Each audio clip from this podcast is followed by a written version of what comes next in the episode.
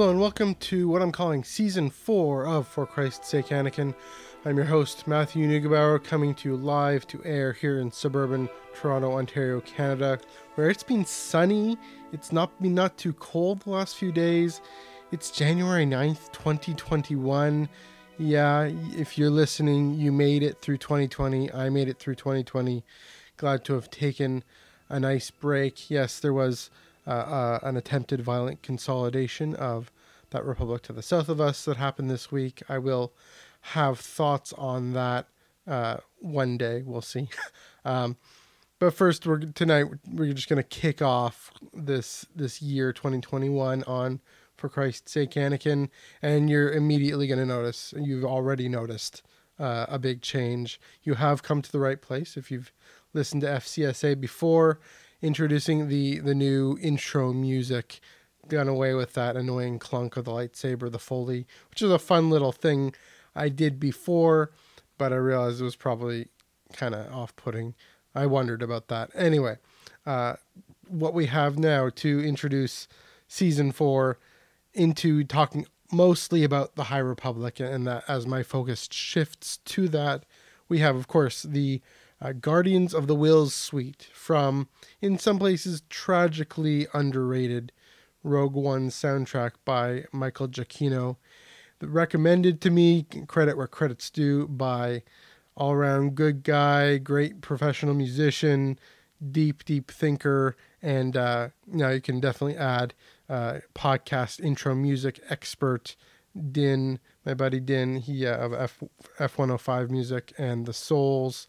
Uh, hopefully get him on sometime this year. Uh, I, it was a great pick.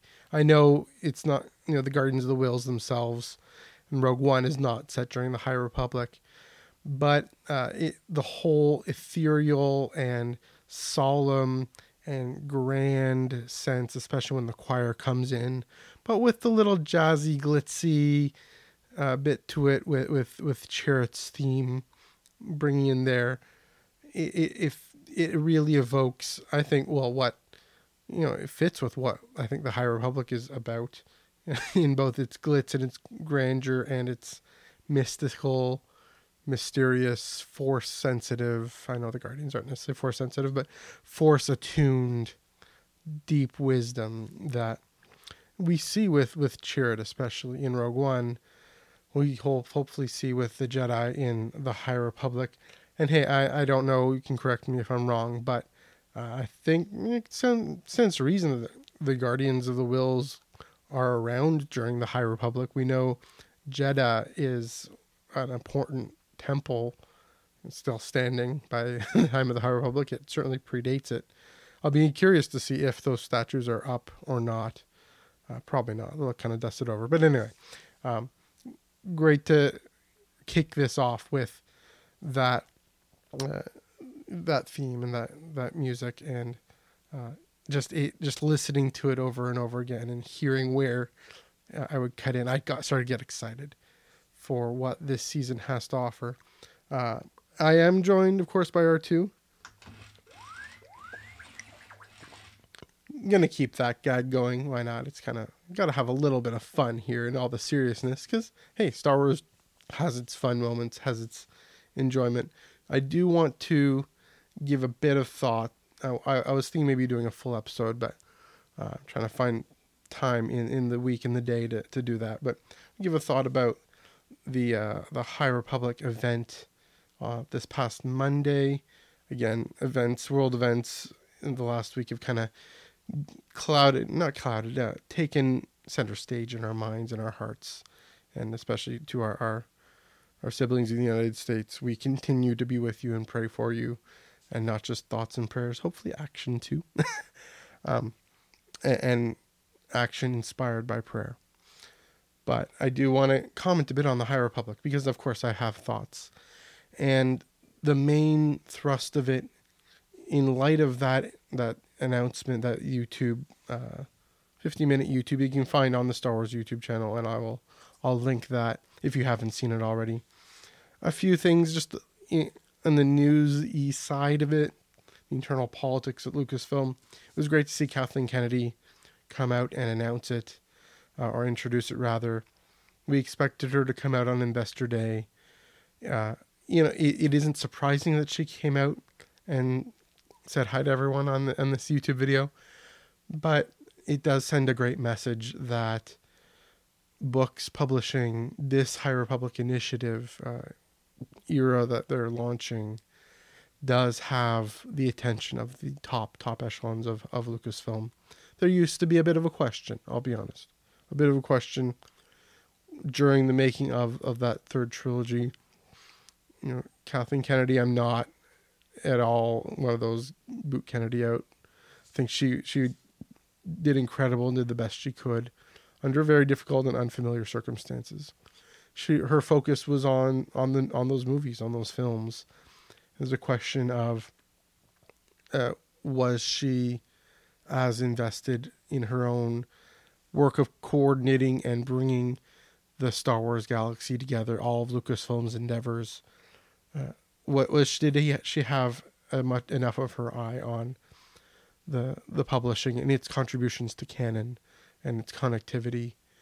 Um, I, again, I, I think a lot of that is J J. Abrams going off in his own direction, but that's a whole other thing. Um, yeah, again, going back to the, to this past week, it was wonderful to see just how front and center the, these books and comics are, kids' books too, kids' comics, all ages comics, are to what Lucasfilm is doing, and the fact that they're giving this, it feels like they're giving this the attention of a film trilogy, which gets to my next point, is the three eras. Uh, I, I try to pull it up and try to remember. I mean, The Light of the Jedi, Quest of the Jedi, and Trials of the Jedi. Very intriguing. Uh, very interesting to see a Jedi focus. Um, that it, it is primarily their journey, and uh, they could have minimized that aspect of it. They have, I mean, they teased with Project Luminous, the the, the quote from Obi-Wan in, in A New Hope, for a thousand generations, the Jedi were peace and guardians, uh, guardians of justice and peace in the galaxy. So we, we knew that was coming. What's interesting in my question that I had before, and if you go back, I have an episode, you can hear the old intro. I have an episode on what I was hoping to see, what I'm hoping to see from the High Republic, and how I really do want to see Jedi Christendom. I want to see Jedi integrated in taking leadership roles in galactic society because of people's faith in the Force and faith in the essential goodness of the Jedi following the light. And the thing is, we've already seen, we're already starting to see that. I don't have my copy of Light of the Jedi in yet, but thankfully, I mean, I've uh, I've gone from an to an, an indie book supplier, and they're, I have all the time in the world for them, uh, patient with them. But I, I, of course, have the first eight chapters that were released online, and so I've reread, rereading those, and we're already seeing the way Jedi come and, and lead the uh, this relief effort on Hetzel and the Hetzel system. Um, and they're trusted, and they're they're liked, and they do some kind of, have some weird connection to the universe, but people generally trust that too, is what it seems. So I'm actually satisfied already with that.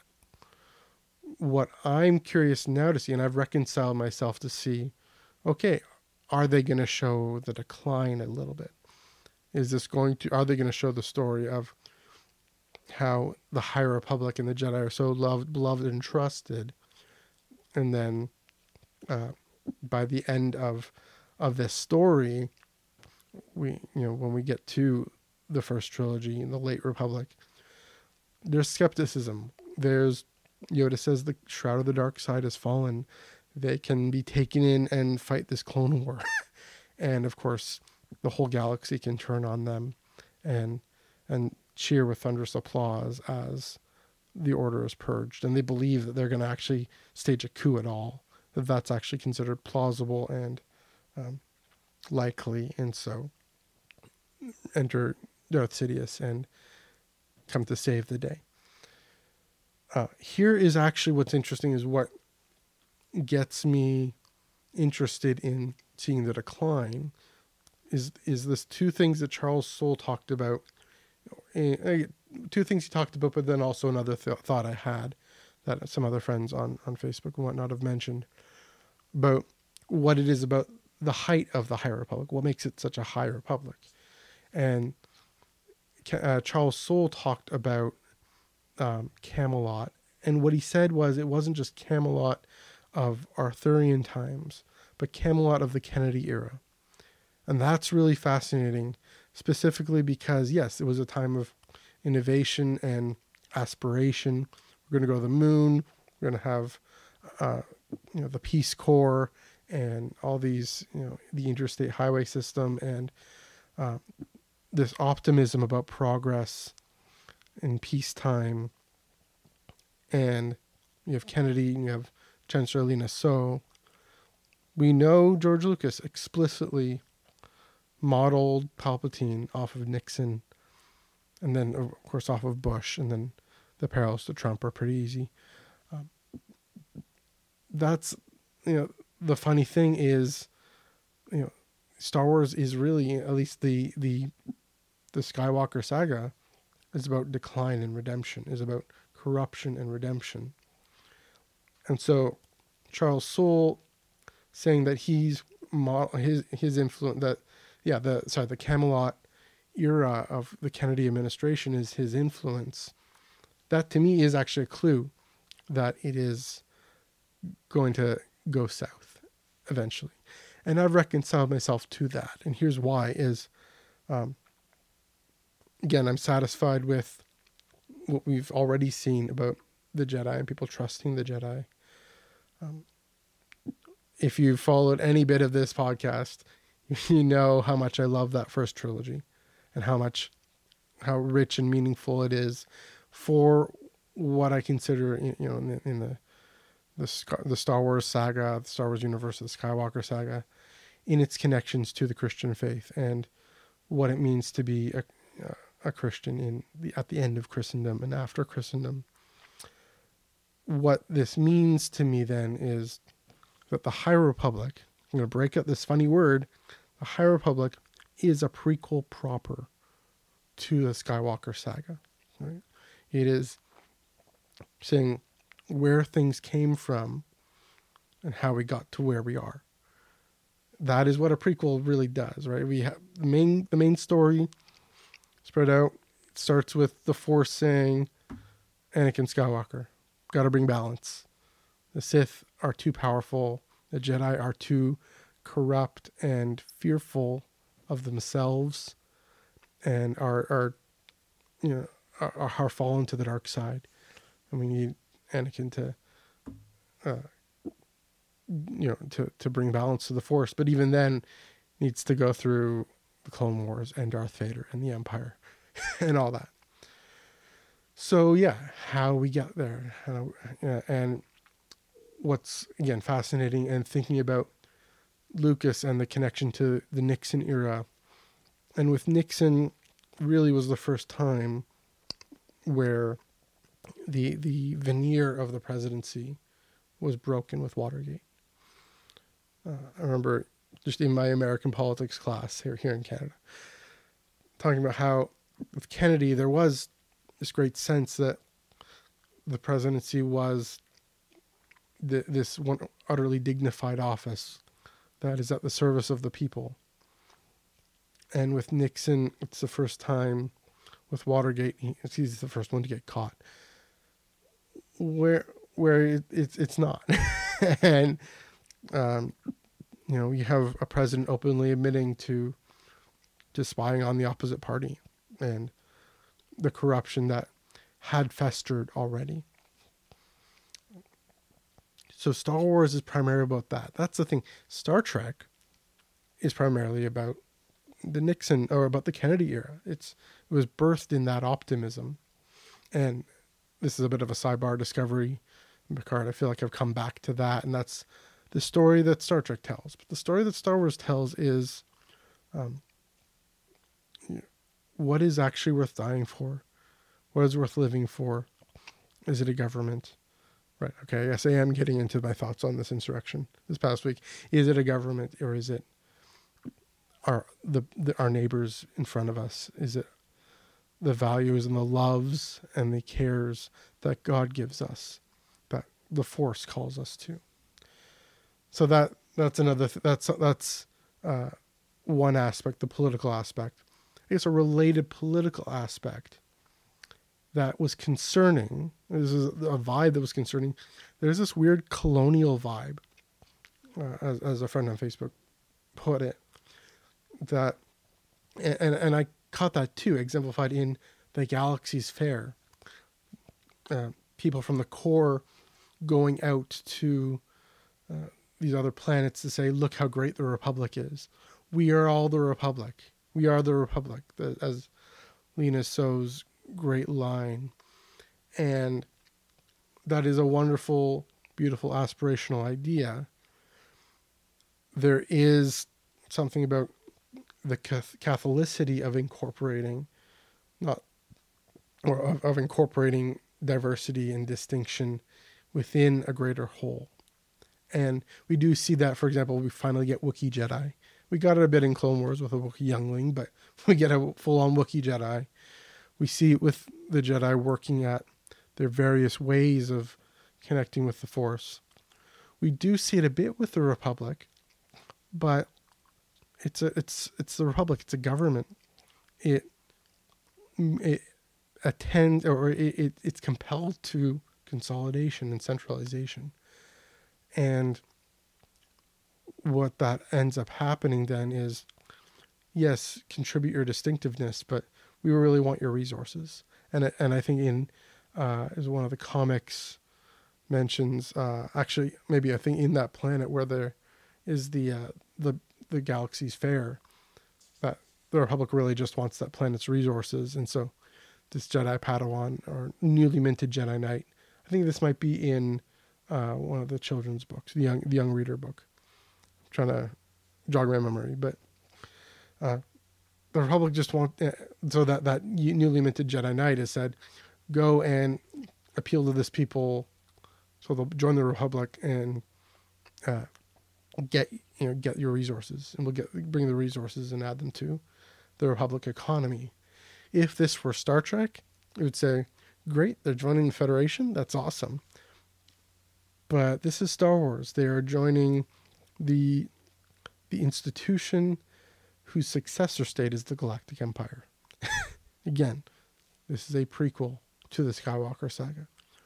This is showing how good intentions and good actions and good choices are complicated, are not as cut and dry. Politics is this complicated thing where self-interest is this tug, the dark side is this tug, and we are not fully free of it.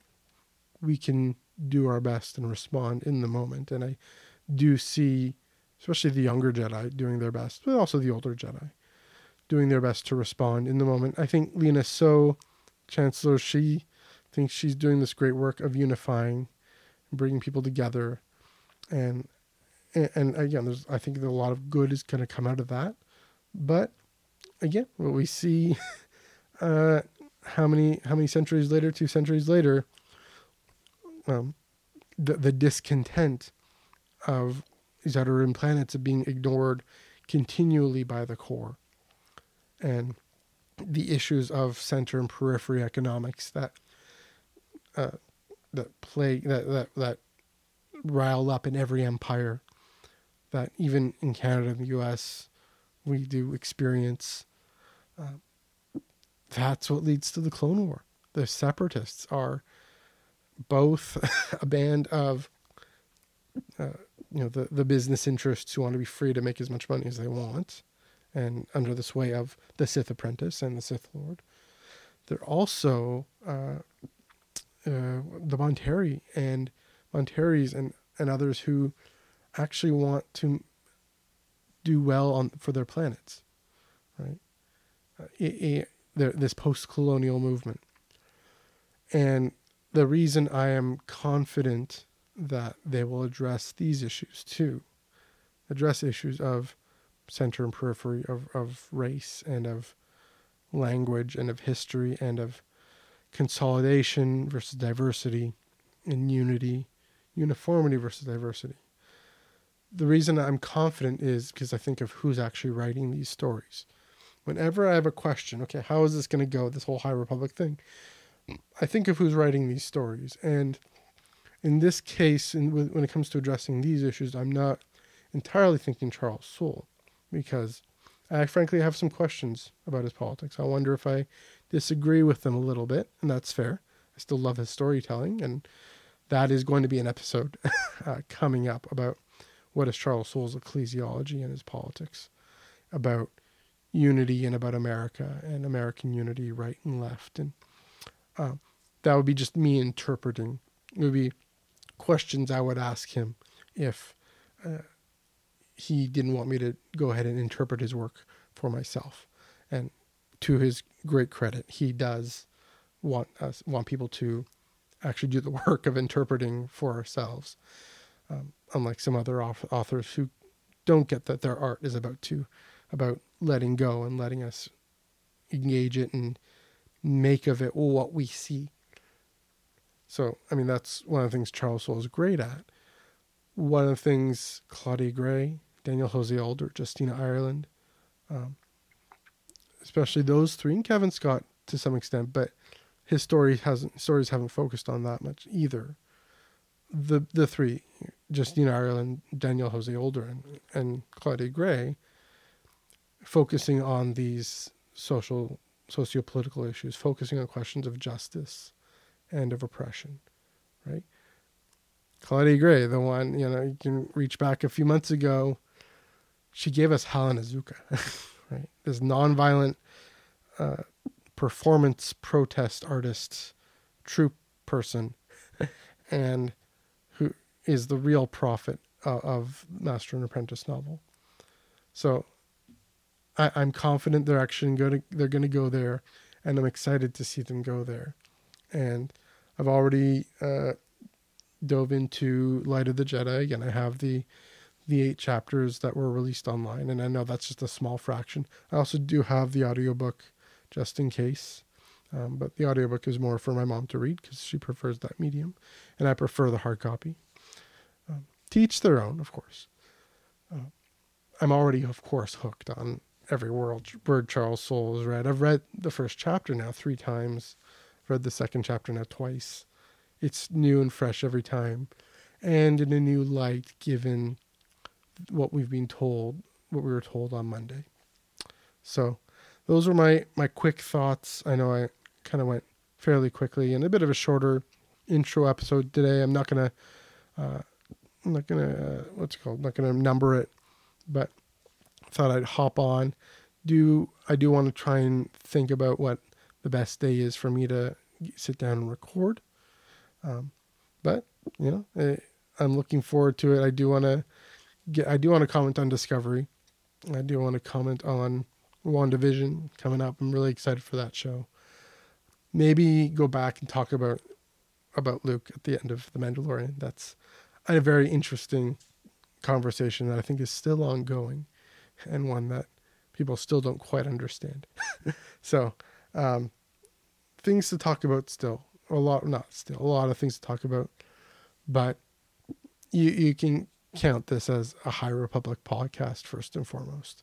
It used to be a prequelist podcast, and now, I mean, it still is, but that is going to be the main focus going forward. But I'm going to keep the Anakin's theme, the full Anakin's theme, as the outro. So that hasn't gone away. That is where it's going, where this High Republic journey is and is going, is this this kid on this outer rim planet called Tatooine, who uh, is born of the Force and of Shmi. So that's been this intro to season four of For Christ's Sake, Anakin. Please do like and subscribe, and give me a follow on Twitter at N E U G four eight five. Give me a follow on Instagram at M N E U G eleven thirty-eight. Thanks for listening, and may the Force be with you always.